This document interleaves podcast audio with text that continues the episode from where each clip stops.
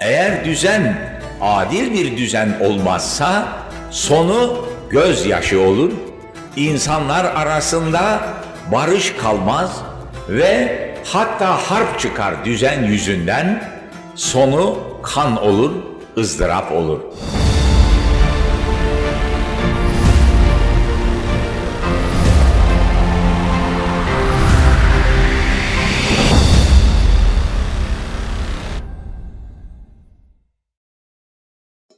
Euzu billahi mineşşeytanirracim.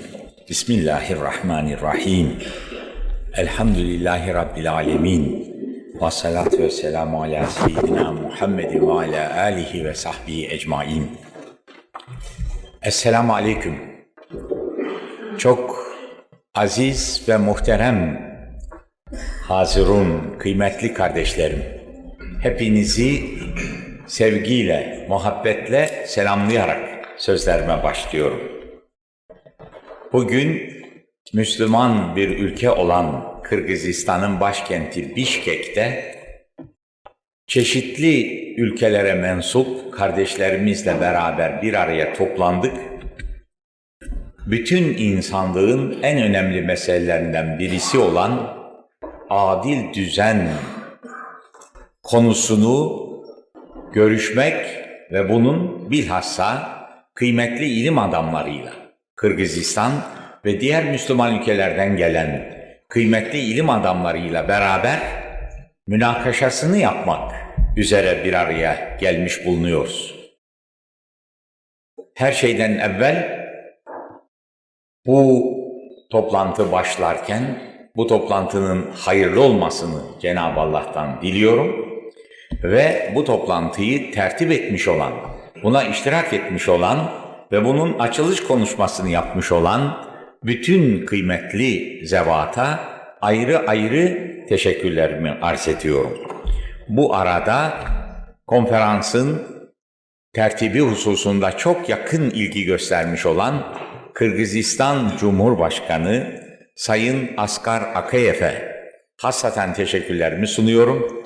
Kırgızistan'ın kıymetli Milli Eğitim Bakanı hanımefendiye hassaten teşekkürlerimi sunuyorum. Ayrıca onlar adına biraz evvel buraya gelip konuşma yapmış olan Tertip Komitesi Başkanı Sayın Hüseyin İsaev Beyefendi'ye, Cumhurbaşkanı'nın kıymetli müşavirleri Turar Koyucu Beyefendi'ye ve aynı şekilde Milli Eğitim Bakanlığı'nın birinci yardımcısı Esen Ümmet Aliyev Beyefendi'ye ve Kırgızistan İlimler Akademisi Genel Sekreteri Canbek Şaşan Alioğlu beyefendilere ayrıca teşekkürlerimi sunuyorum. Buraya teşrif etmiş olan bütün misafirlere de bir kere daha teşekkürlerimi sunuyorum.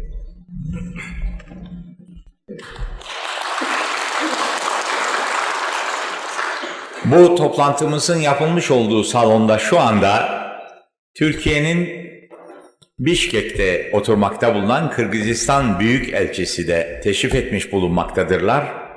Kendilerini de saygıyla selamlıyorum. Ve buraya bir yandan Kırgızistan'ın muhtelif şehirlerindeki üniversitelerin kıymetli profesörleri iştirak ettikleri gibi diğer yandan da biraz evvel toplantı başkanımızın ifade ettiği gibi birçok Müslüman ülkelerin kıymetli ilim adamları da teşrif etmiş bulunmaktadırlar. Bu Müslüman ülkeler içerisinde Türkiye'den profesörler mevcuttur.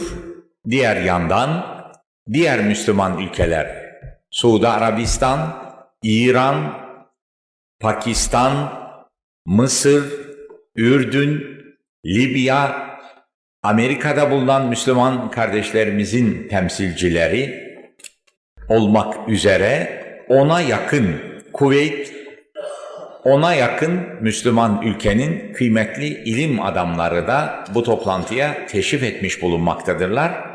Böylece bir yandan Kırgızistan'daki kıymetli ilim adamları, öbür yandan da İslam aleminin kıymetli ilim adamlarıyla bir araya toplanmış bulunuyoruz.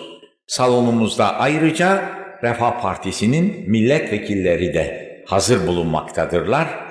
Bütün bu arkadaşlarımızın hepsinin katkısıyla yapılan bu toplantının bir kere daha hayırlı olmasını Cenab-ı Allah'tan diliyorum. Konuya girerken biraz evvel kıymetli tertip başkanının söyledikleri gibi toplantımız sabahleyin yapılacaktı. Ancak elimizde olmayan sebepten dolayı dün akşam uçağımız Bişkek'in üzerinde iki defa dolaştı. İnmeye teşebbüs etti fakat Bişkek havaalanı üzerinde yoğun bir sis bulunduğu için önce Çimkent'e gitmek mecburiyetinde kaldık. Ondan sonra Bişkek'teki sis kalkınca gece saat 4'te Bişkek'e gelmek imkanını bulduk. Bu itibarla toplantı programımız öğleden sonraya kaymıştır. Şimdi zamanı telafi etmek için yine biraz evvel kıymetli tertip komitesi başkanının ifade buyurdukları gibi iki konuyu yani ekonomik adil düzen ile genel adil düzen konularını bir arada inşallah görüşeceğiz.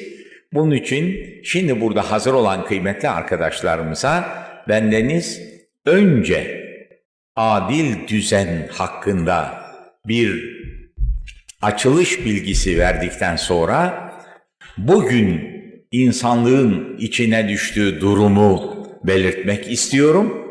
Onun arkasından bu durumdan nasıl kurtulacağız? Adil düzen nedir? Arkasından bunun hakkında bilgi vermek istiyorum. Bir bakıma konuşmamın birinci kısmı teşhis. Hastalığın, bugün insanlar niçin ızdırap çekiyor? Hastalığın teşhisi olacak inşallah. İkinci kısım tedavi. Bu çekilen ızdıraplardan nasıl kurtulacağız?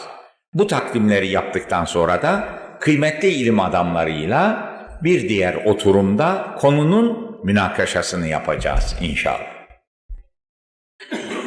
Buraya Müslüman ülkelerden gelen misafirler 150 kişidir ve bir liste halinde tanzim edilmiştir. Bunu tertip komitesi başkanına takdim ediyor.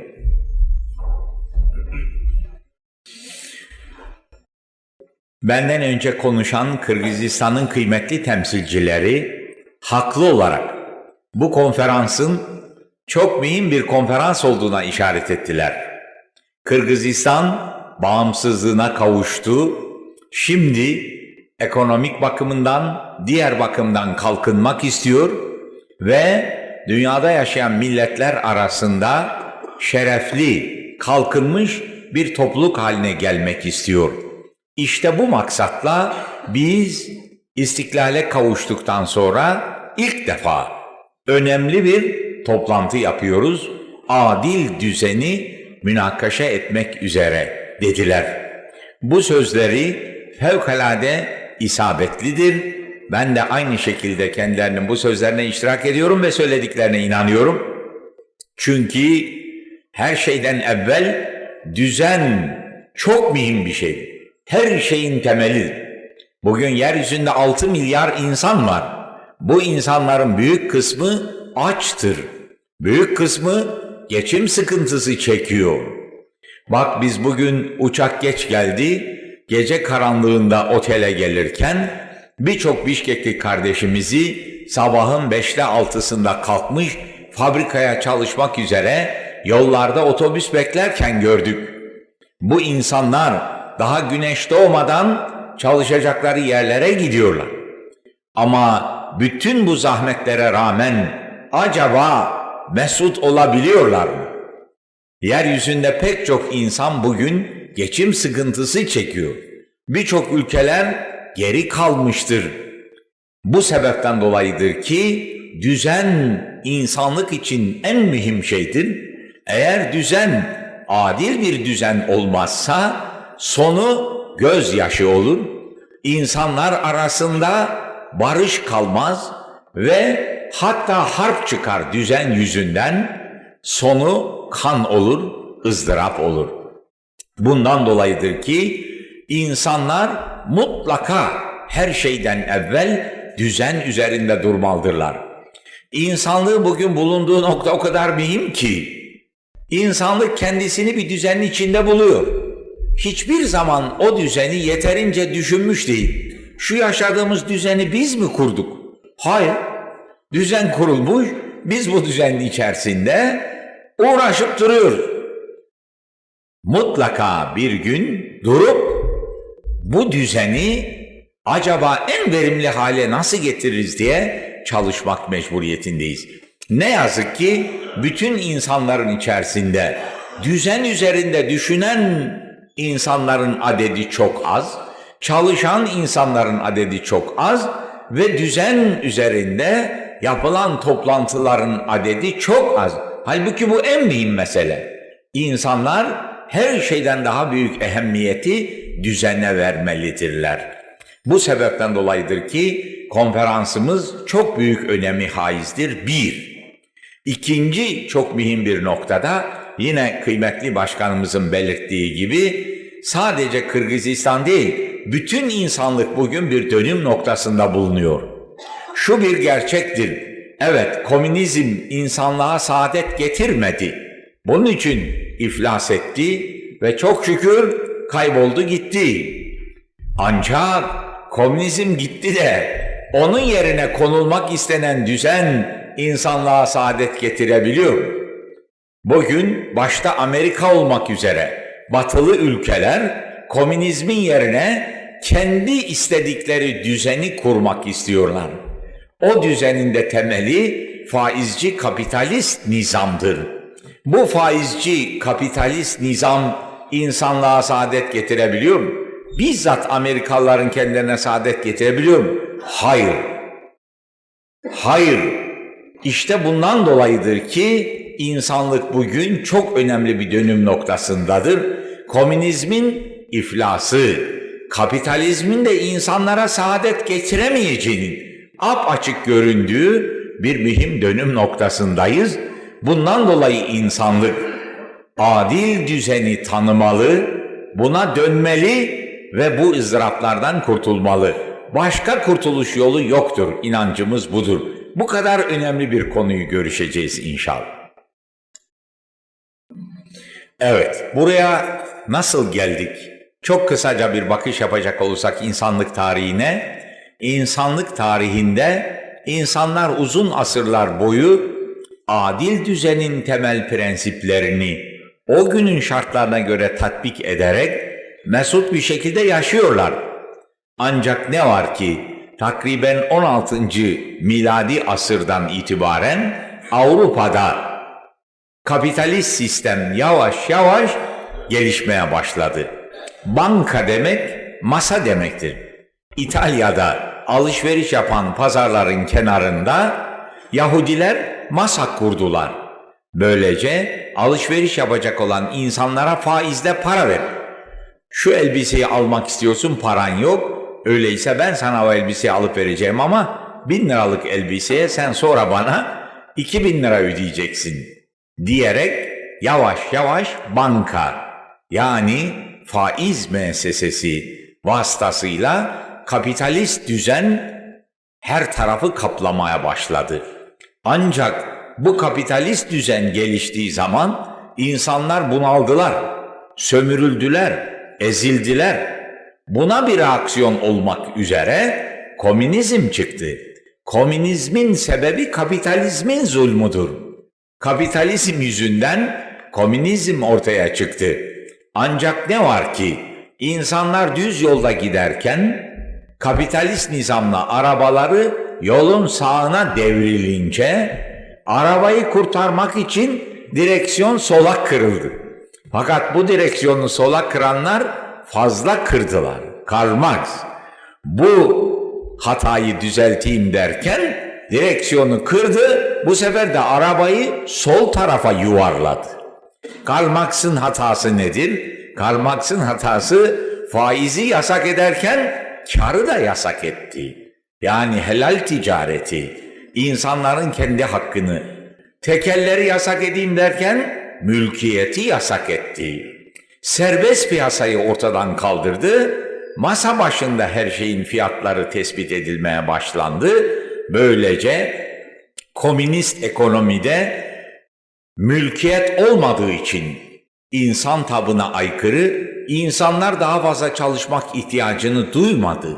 Üretim azaldı. Fiyatlar serbest piyasada teşekkül etmediği için teknoloji geril geriledi, ilerleyemedi, rekabet olmadığı için. Ve aynı zamanda da tabii fiyatlar masa başında tespit edildiği için, arz ve talep kaidesi çalışmadığı için israf oldu. Mesela kim çok avize yaparsa ona prim vereceğiz dendi. Bu sefer her şey kiloyla ölçüldü. En büyük avizeleri, kilo çeken avizeleri yapıp ambara koyan işçiler prim aldılar fabrika. Ama bu avizeleri kimse alıp evine gidip kullanmadı. Böylece israf ekonomisi meydana gelmiş oldu. Dolayısıyla insanlar komünist nizamda saadet bulamadılar.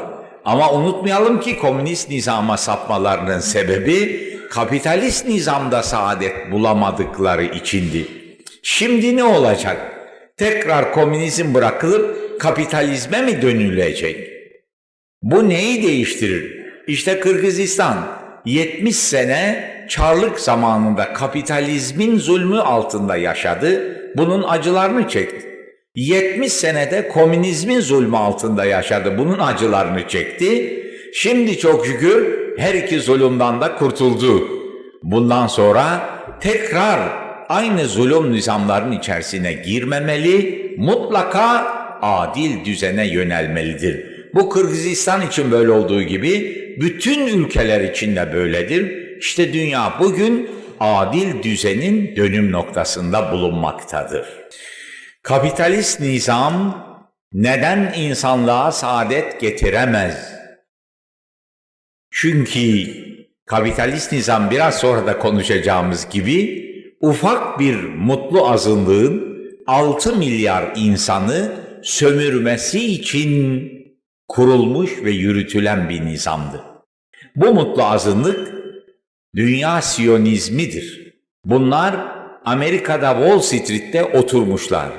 Dünyanın sermayesini ellerine almışlar. 6 milyar insan bizim için çalışacak. Dünyanın hakimi biz olacağız diye inanıyorlar. Böyle bir inanç sahipleri var. Bu inanç sahipleri dünyanın bütün olaylarını etkiliyor. Bunlar biz dünyaya hakim olacağız diye inandıkları için Müslümanları ortadan kaldırmak istiyorlar. Çünkü Müslümanlık sömürüye müsaade etmiyor. Herkese hakkı verilecek diyor. Bunun için şimdi Bosna'da Müslümanlar kesiliyor ama Amerika'nın kılı kıpırdamıyor. Bunun için Ermeniler Azerbaycan'a hücum ediyor, Bakı petrollerini alma planını yürütüyorlar. Dünyanın neresine baksak hep bu Siyonizm, dünya bizim hakimiyetimiz altında bulunacak diye inanan ideolojinin etkilerini görüyoruz. Bu ideoloji 6 milyar insanı sömürmek için kapitalist nizamı bilerek muhafaza ediyor. Şimdi bak Kırgızistan bağımsızlığını kavuştu. E ne olacak? Serbest piyasa ekonomisi. Hangi serbest piyasa ekonomisi? Şimdi konuşacağım. Hayır, bütün madenlerinizi biz sömüreceğiz diyor. Hemen el atıyor. Kırgızistan'ı sömürmek için siz de benim kölem olacaksınız diyor. İşte bu maksat için geliştirilmiş olan kapitalist nizam, beş tane mikrop var bu nizamın içerisinde. Bu beş tane mikroptan dolayı insanları sömürüyor, eziyor ve de biraz sonra konuşacağımız gibi 14 tane hastalığa sebep oluyor. Kapitalist nizamdaki bu beş tane mikrobun bir tanesi faizdir. Faiz. Faiz kelimesi Kırgızca'da yüzde manasında kullanılıyor. Onun için ben faiz dedikçe yüzde kelimesi manasında kullanıyorum zannedebilirsiniz. Hayır, benim faiz dediğim riba. Yani sadece çalışmadan, çalışmadan çalışanların hakkını almak. Faiz budur. Çalışmayan insanların çalışanların hakkını haksız olarak almaları. Buna dayanıyor kapitalist nizamın temeli. Faiz, riba. Bundan başka kapitalist nizamda daima halkı ezen vergiler var. Bütün vergiler hep fakirlere ödetiliyor. Kapitalist nizamda zenginler vergi ödemiyor. Haksız vergiler insanları eziyor. Kapitalist nizamda karşılıksız para basıp piyasaya sürülüyor. Bütün insanlar farkında olmadan sömürülüyor. Darphaneyle, karşılıksız para basmak suretiyle. Kapitalist nizamda paranın değeri emirle değiştiriliyor, düşürülüyor. Böylece insanlar sömürülüyor. Şimdi bak ruble. Ne oldu? Bir dolar 400 rubleye düştü. Herkesin cebindeki paranın kıymeti düşüyor. Bu kendi kendine olmuyor. Bunların hepsi güdümlü bir şekilde yapılıyor. Böylece insanlar sömürülüyor. Ve kapitalist nizamda banka düzeni fakirden alıp zengine veren bir pompa olarak kurulmuştur. Onun için kapitalist düzen bir avuç mutlu azınlığın 6 milyar insanı sömürmesi için işte bu mikroplardan istifade ediyor. Faiz mikrobu, haksız vergi mikrobu, darphanede karşılıksız para basma mikrobu, paranın değerini emirle düşürme mikrobu ve bugünkü bankacılık düzeniyle fakirden alıp zengine verme mikrobu. Bu mikroplarla fakirler eziliyor, bir avuç mutlu azınlık zengin oldukça zengin oluyor. Bunun neticesi olarak da biraz sonra konuşacağımız 14 tane hastalık meydana geliyor. Şimdi Kırgızistan bugüne kadar komünist sistem vasıtasıyla bir bakıma Moskova tarafından sömürüldü. Çok şükür kurtulduk. Bağımsızlığımızı aldık. Ama öbür tarafta şimdi Amerika bekliyor. Kedinin ciğere baktığı gibi. Aman Kırgızistan'ı şimdi ben sömüreceğim diyor. Onun için Kırgızistan'ı şu anda maazallah büyük bir tehlike bekliyor. Moskova'dan kurtuldunuz, sakın Amerika'nın tuzağına düşmeyin. Amerika sizi nasıl sömürmek istiyor? Bizi sömürdüğü gibi. Türkiye bir örnek size. Niçin? Sömürülürse bak bir ülke nasıl ne hale gelir?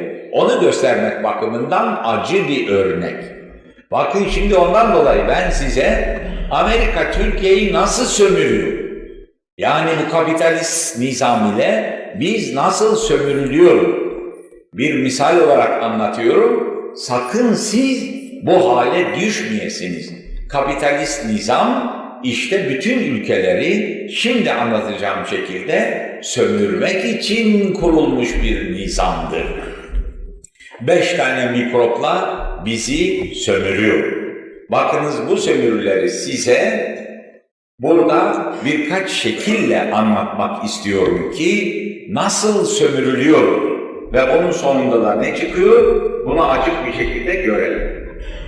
Bakınız Türkiye'deki şimdi göstereceğim şekiller mevcut faiz nispetlerine, vergi nispetlerine, her yıl darphanede karşılıksız ne kadar para basılıyor? Paranın değeri yılda emirle ne nispetle düşürülüyor? Bankalar ne nispetle fakirden alıp zengine veriyor? Bu nispetlere ait Türkiye'deki mevcut şartlara göre bu şekiller hesaplanmıştır. Böylece Türkiye'de bugünkü mevcut ekonomik düzen, faizci kapitalist düzen, çalışan insanları, hak sahiplerini nasıl eziyor, bu şekillerle bunu göstermek istiyorum. Önce bir defa bir insan fırına gidiyor, ekmek alıyor. Burada gördüğünüz gibi bir fırın var. Türkiye'de ekmekler böyle fırınlarda satılıyor. Şu kapıdan giriyor içeriye ve bir insan bu kapıdan giriyor, böyle geliyor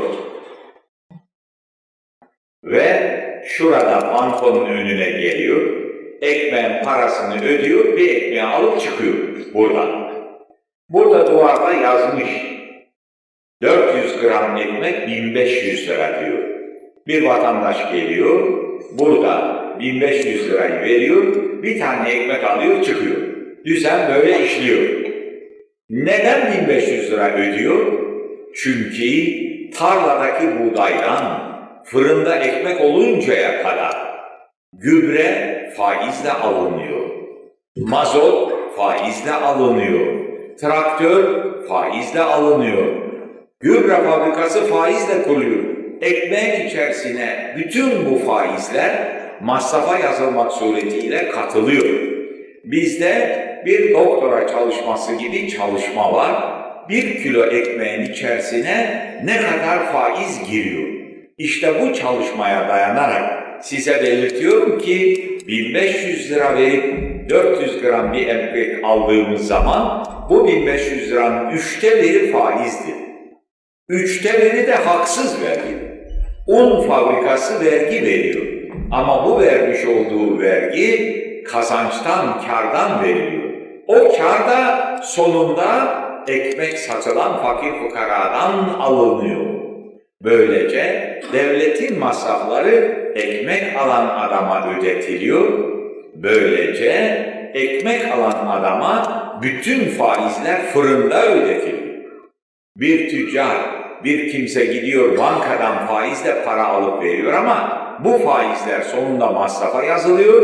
Fakir fukaraya satılan malların içine giriyor. Ekmeği alan, peyniri alan, ayakkabıyı, gömleği alan insanlara bu faizler ödetiliyor. Bu insanlar faizi bankada değil fırında ödüyor.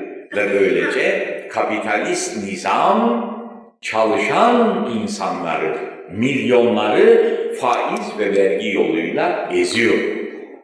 Buradan alınmış olan faizler Türkiye'de toplanıyor, dış borç faizi. Amerika'daki bankalardan Türkiye şu anda 53 milyar dolar borç aldı.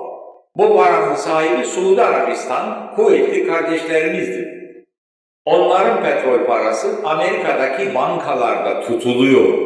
Amerika bunları kendine bağlamış bu paralar. Bizim kardeşimiz Suudi Arabistan, Kuveyt'in 700 milyar doları var Amerika'daki bankalar. Bu 700 milyar doların içerisinden Türkiye 53 milyar dolar vermiş, senede 8,5 milyar dolar faiz ödetiyor bize. 8,5 milyar dolar. Yani Kırgızistan'ın bütün milli gelirinin bir buçuk misli biz sadece Amerika'ya faiz ödüyor. Niçin? Bizim kardeşimiz Suudi Arabistan'ın parasını borç diye almışız. Hiç Amerika ile alakası yok. Ama biz oraya bu faizi ödüyoruz. Öbür taraftan iç borç alınmış. Bu iç borcu da onlar gelip Türkiye'de banka açmışlar.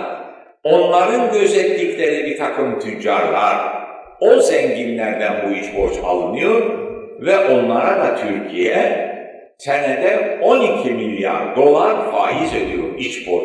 8,5 milyar dolar dış borç, 12 milyar dolar iç borç faizi. 20 milyar dolar biz 60 milyon insan Türkiye'de bir senede faiz ödüyoruz, faiz.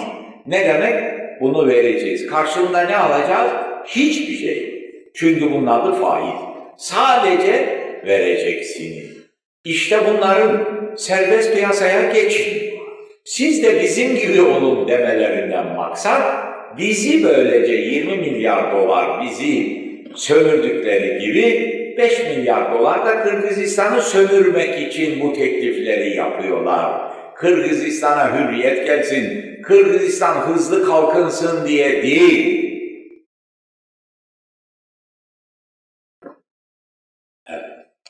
Şimdi ikinci bir şekli görelim. Bakınız, geliyorlar Kırgızistan'a, serbest piyasa ekonomisine geçin. Siz de bizim gibi olun diyorlar. Yapmak istedikleri şey şudur. Kırgızistan'daki bir kardeşimizi aynen Türkiye'deki gibi kalın bir borunun içine koymak. Bak burada işte gözüküyor. Buraya koymuşlar Türkiye'deki bir insanı. Şimdi sizi de buraya koymak istiyor. Bu bir boru. Böyle kalın bir çelik boru. İçeri girerseniz bir daha çıkamazsınız. Onun için bu kalın boruyla gösterilmiş. Sizi bu borun içine koyacak. Kafanıza da beş tane kapitalist düzenin mikrobunu, değirmen taşı yerleştirecek. Biri faiz, biri vergi, biri darphane, biri kamyon, birisi de banka kredi sistemi. Bunlarla sizi ezecek. İstediği budur. Serbest piyasaya geçin. Siz de bizim gibi olun. Dünyaya açılın dedikleri kapılarınızı açın, sizi alıp rahatça buraya koyalım demektir. Bizi koydukları gibi sakın bu kuyunun içine girmeyin. Şimdi bakınız oynadıkları oyun şudur. Burası Türkiye. Görüldüğü gibi. Türkiye'de 60 milyon insan yaşıyor. Bu 60 milyon insan kendisine gömlek alıyor. Kendisine ayakkabı alıyor, ekmek alıyor. Ama çarşıdan pazardan aldığı bütün bunların fiyatının üçte biri faizdir. Bu faizler sonunda toplanıyor Türkiye'de bir yerde. Bu toplanan faizler 60 trilyon Türk lirası demin de söylediğim gibi 8,5 milyar dolar içeriye 12 milyar dolar içeriye 8,5 milyar dolar da dışarıya faiz olarak gidiyor. Bu faiz demek Türkiye'nin 53 milyar dolar dış borcu için yılda ödediği faiz tam 10 ton saf altın. Her hafta bir tir kamyonu yükler gönderirseniz Türkiye'nin ödediği faiz bu kadardır. Her hafta 10 ton saf altın. Bak Türkiye bu kamyonları böyle Amerika'daki bankalara gönderiyor. Bir de yöneticiler efendim borcumuzu gününde ödüyoruz diye de bundan iftihar ediyor. Halktan topluyor, Amerika'ya gönderiyor. Amerika'daki bu Siyonist bankalar bizim paramızla İsrail'e uçak alıyor, tank alıyor, mühimmat alıyor. İsrail Mescid-i Aksa'dan çıkan çocukların kemiklerini kırıyor, Lübnan'ı bombalıyor. Türkiye diyor ki siz ortak pazara girin. Ben de gireceğim. Sizinle tek devlet olacağız. Ben sizden birleşeceğim. Yani bundan sonra faizleri Amerika üzerinden almayacağım. Doğrudan doğruya kendi veznemden toplayacağım. Diyor ve bu oyun oynanıyor. Eğer Türkiye'de adil düzen kurulursa ki Refah Partisi'nin davası budur.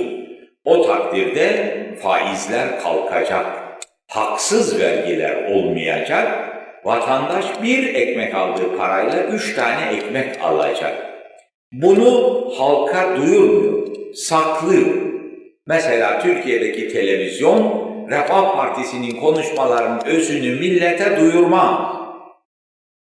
Yine halka duyurmaz ki Refah Partisi iş başına gelirse Türkiye'deki ekmek parası Amerika'ya gidecek, oradan İsrail'e uçak gelecek. Hayır, Türkiye'de uçak yapılacak, kardeş Müslüman ülkeler uçakları Türkiye'den gönderilecek. Bunu da halka göstermez ve Türkiye'de kurulmuş olan kendi siyasi etkileri altındaki düzenle hep bu çarkı çalıştırırlar. Yani sonunda Türkiye halkı sömürülür ve Siyonizm, İsrail desteklenir, Amerika'daki Wall Street'teki zenginler daha zengin yapılır. İşte kapitalist nizamın maksadı budur. Evet, şimdi bakınız Türkiye'de çarşıya gidip ekmek alan, ayakkabı alan, gömlek alan bir insan almış olduğu malların parası içerisinde üçte bir faiz ödüyor. Bu faizler netice itibariyle İsrail'e uçak oluyor, tank oluyor.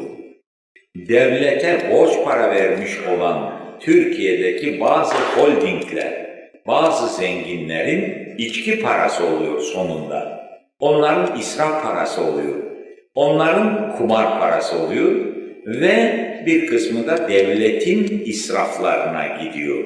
Böylece çalışan insan sonunda İsrail'e çalışmış oluyor, Türkiye'deki bir mutlu azınlık zenginliğe çalışmış oluyor, devletin israflarına çalışmış oluyor. Böylece ayakkabı alan, ekmek alan, ayakkabı alan, gömlek alan insan bunların paraları içinde sadece faiz değil, bir de vergi ödüyor. Ödediği vergiler de aynı şekilde devlet borçlarından, devlet bütçesinden ödenen faiz olarak gene Amerika'ya, oradan İsrail'e gidiyor. Devlet bu vergiler vasıtasıyla teşvik yapıyorum diye devlet bütçesinden bazı holdingler destekleniyor. Gene onların içkisine, pastasına bu paralar gidiyor. Yine devletin koruduğu bir takım topluluklar var, haksız olarak onlara gidiyor ve öbür taraftan da devletin kendi israflarına gidiyor. Maalesef toplanan vergilerin büyük kısmı da bu şekilde harap ediliyor. Aslında Türkiye'de 140 trilyon vergi toplanıyor bu sene. 60 trilyonu dış borç faizine, 80 trilyon da iç borç faizine gidiyor. Memuru maaşı yeniden darphanede basılıyor, yeniden borç alınıyor. Devletin elindeki fiili imkan sıfır. İflas etmiştir. Böylece bugün Türkiye'deki kapitalist nizam ki Kırgızistan'da da aynı şey yapmak istiyorlar. Neticede şudur. Bak vatandaş bir presin üzerine yatırılmış. Şuraya konmuş. Sırtına bir pres konmuş. Bütün kanı canı şu hunide toplanıyor. Burada iktidar pompası var. Bu pompa vatandaşın kanını emiyor, iki tane dinlenme havuzuna koyuyor. Birisi bankalar, birisi de hazine. Vatandaşın kanı canı iktidar pompasıyla hazineye ve bankalara konduktan sonra buradan boruyla İsrail'e akıtılıyor, işbirlikçi holdinglere akıtılıyor, devletin israflarına akıtılıyor. İşte düzen dedikleri budur. Demokrasi dedikleri de bu pompa aşınırsa öbürlerini yerine koyalım. Ama düzen hep aynı kalsın. Aynı şeyi Kırgızistan'da yapmak istiyorlar. Onun neticesinde şu oluyor. Türkiye'de bir işçi ocağın başında demir dövüyor. Bu şekil hesapla yapılmıştır. Rastgele rakamlar değildir. İşçi birinci çekici vuruyor, bunun parası çeşitli mekanizmalardan dolaşıyor, İsrail'e uçak parası oluyor. İkinci çekici vuruyor işçi, İsrail'e tank parası oluyor. Üçüncü çekici vuruyor, Türkiye'deki bazı holdinglerin teşvik parası oluyor. Dördüncü çekici vuruyor, bazı holdinglere çeşitli devlet ihalelerinin verilmesi suretiyle onları zengin etmeye gidiyor. Beşinci çekici vuruyor, devletin israflarına gidiyor. Ancak altıncı çekiç kendi sofrasına geliyor. Altı çekişte bir tek çekiş sofrasına geldiği için sofrasında kuru ekmek oluyor, katığı olmuyor. Çoluk çocuk bunun için gözyaşı döküyor. Şimdi bu hesabı bak kısaca yapıyor. Hakkı yüz olan insana bu faizci düzen sekiz veriyor. Bunun hesabı şudur. Bir işçi fabrikada çalışmış, muhasebeye gidiyor, parasını alırken üçte biri kesiliyor. Daha verirken gelir vergisi ve sigorta diye. Böylece hakkı yüz olan insan 66 alıp muhasebeden çıkıyor. Gidiyor, ekmek alacak, peynir alacak. Bunun üçte biri, bunun üçte biri, tercümesi varsa onu koyalım. Bunun üçte biri, muhasebede üçte biri alınıyor. Dükkana gitti, dükkanda satın aldığı malların üçte biri faiz, haksız faizle 66'ın üçte biri alınıyor, kaldı 44. Satın aldığı malın üçte biri de haksız vergi, fiyatların içindeki vergi. 44'ün üçte biri de gidiyor, kaldı 30. 30 fırından çıkıp evine geliyor. Ama o evinde otururken darphanede karşılıksız para sürülüyor. Cebindeki paranın dörtte biri de darphane vasıtasıyla çalınıyor. Kaldı 22. Yine o evinde otururken doların değeri emirle değiştiriliyor. Paranın değeri düşürülüyor. Dörtte biri de böyle çalınıyor. Kaldı 16. kendisine iki misli ücret verileceğine yarısı verildiği için 16'yı da ikiye bölüyoruz 8. İşte böylece hakkı 100 olan bir insan 8 alıyor, 92'si elinden haksız olarak götürülüyor. Böyle olduğu içindir ki bakınız Türkiye'de bütün halkın kazandığı gelirin 1983 senesinde görüldüğü gibi yüzde 24'ü yüzde 24'ü emekçiler tarafından yani işçi, memur, köylü, esnaf, çalışanlar tarafından bütün gelirin yüzde 24'ü alınıyor. Geriye kalan yüzde 76'sı faizciler ve çalışmayan rant gelircileri alıyor idi 83'te. Şimdi 90'a geldik. 90'da bu yüzde 24, yüzde 14'e indi. Rant gelirleri, faizcilerin aldığı gelir ise yüzde 86'ya çıktı. Adım adım faizciler çalışanları, emekçileri eziyor ve onların hakkını alıyorlar. İşte ülkenin gelir dağılımı gittikçe böylece bozuluyor. Öbür taraftan devlet bütçesi gittikçe faiz miktarları artıyor. Devlet bütçesinde gittikçe açıklar artıyor. Gittikçe devlet dejenere oluyor. Burada yüzdeler gösterilmiş. Açık ve faize gidenler yüzdesi gittikçe artıyor. İşte bu anlattıklarımızın neticesi olarak 14 tane hastalık çıkıyor. Burada 13 demiş, sonuncuyu 2 tane sayıyorum, 14 tane oluyor. Ne hastalığı çıkartıyor kapitalizm? Bu anlattığım mekanizmayla önce açlığa sebep oluyor. Hem ülkelerin içinde açlık var, hem dünyada açlık var. Bu kapitalist ülkeler Avrupa'da buğdayı yakıyor. Denizde tuttuğu balığı denize döküyor. Afrika'daki açlara bunları göndermiyor. Fiyatlar düşmesin diye. Kapitalist nizam budur.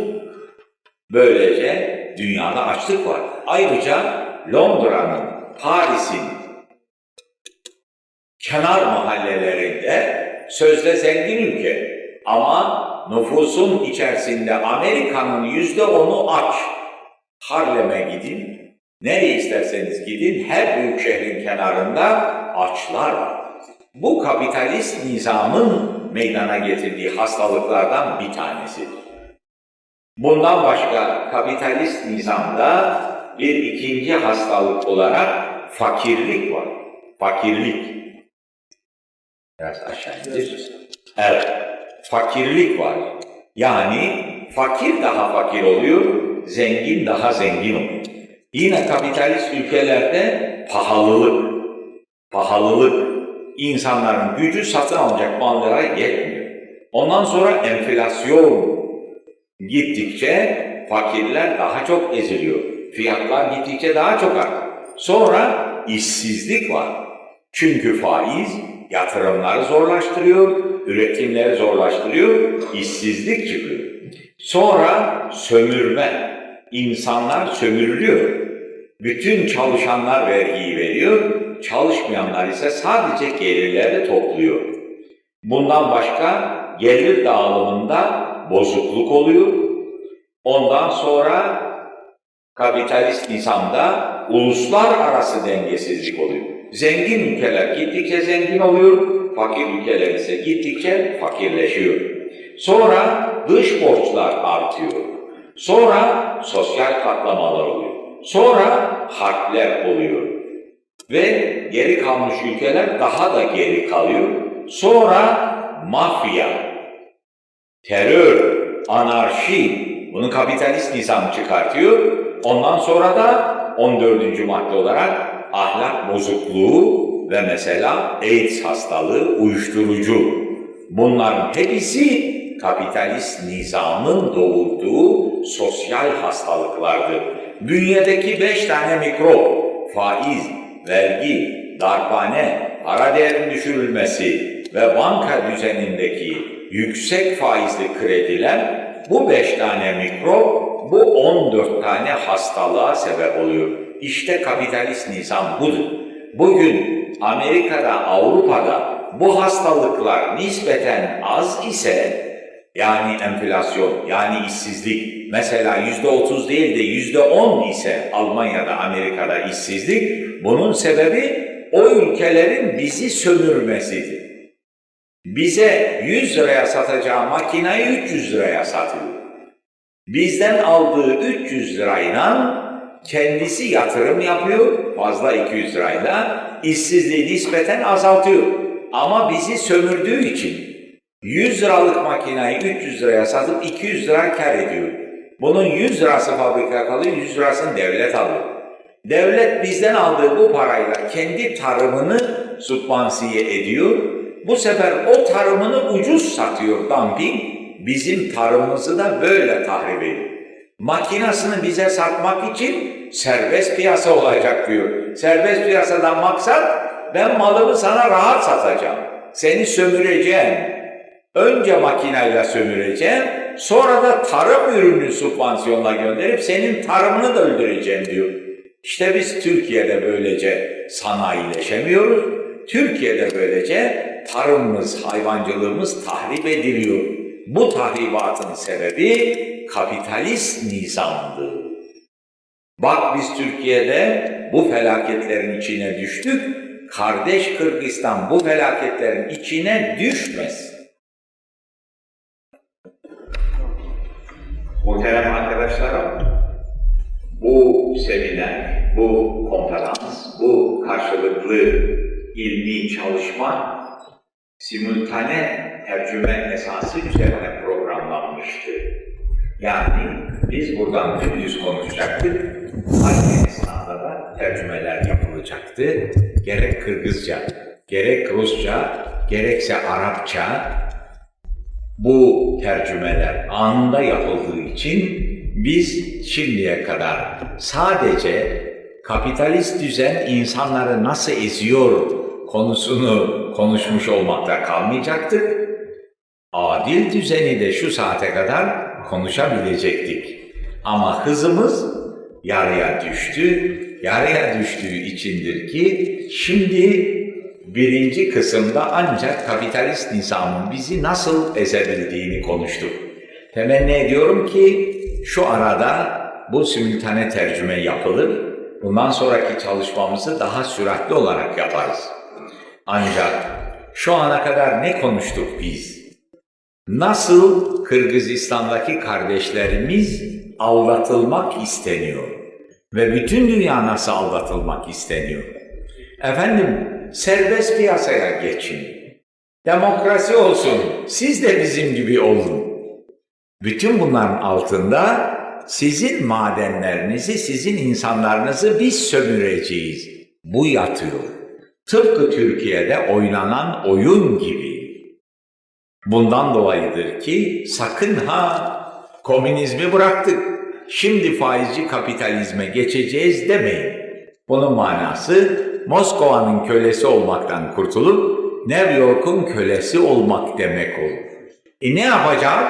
Adil düzeni kuracağız. Peki nedir bu adil düzen? Müsaade ederseniz bir kısa aralık verelim. 10-15 dakika kadar Sayın Başkanımız da müsaade ederlerse arkasından inşallah dinlenmiş olarak adil düzen konumuzu konuşalım.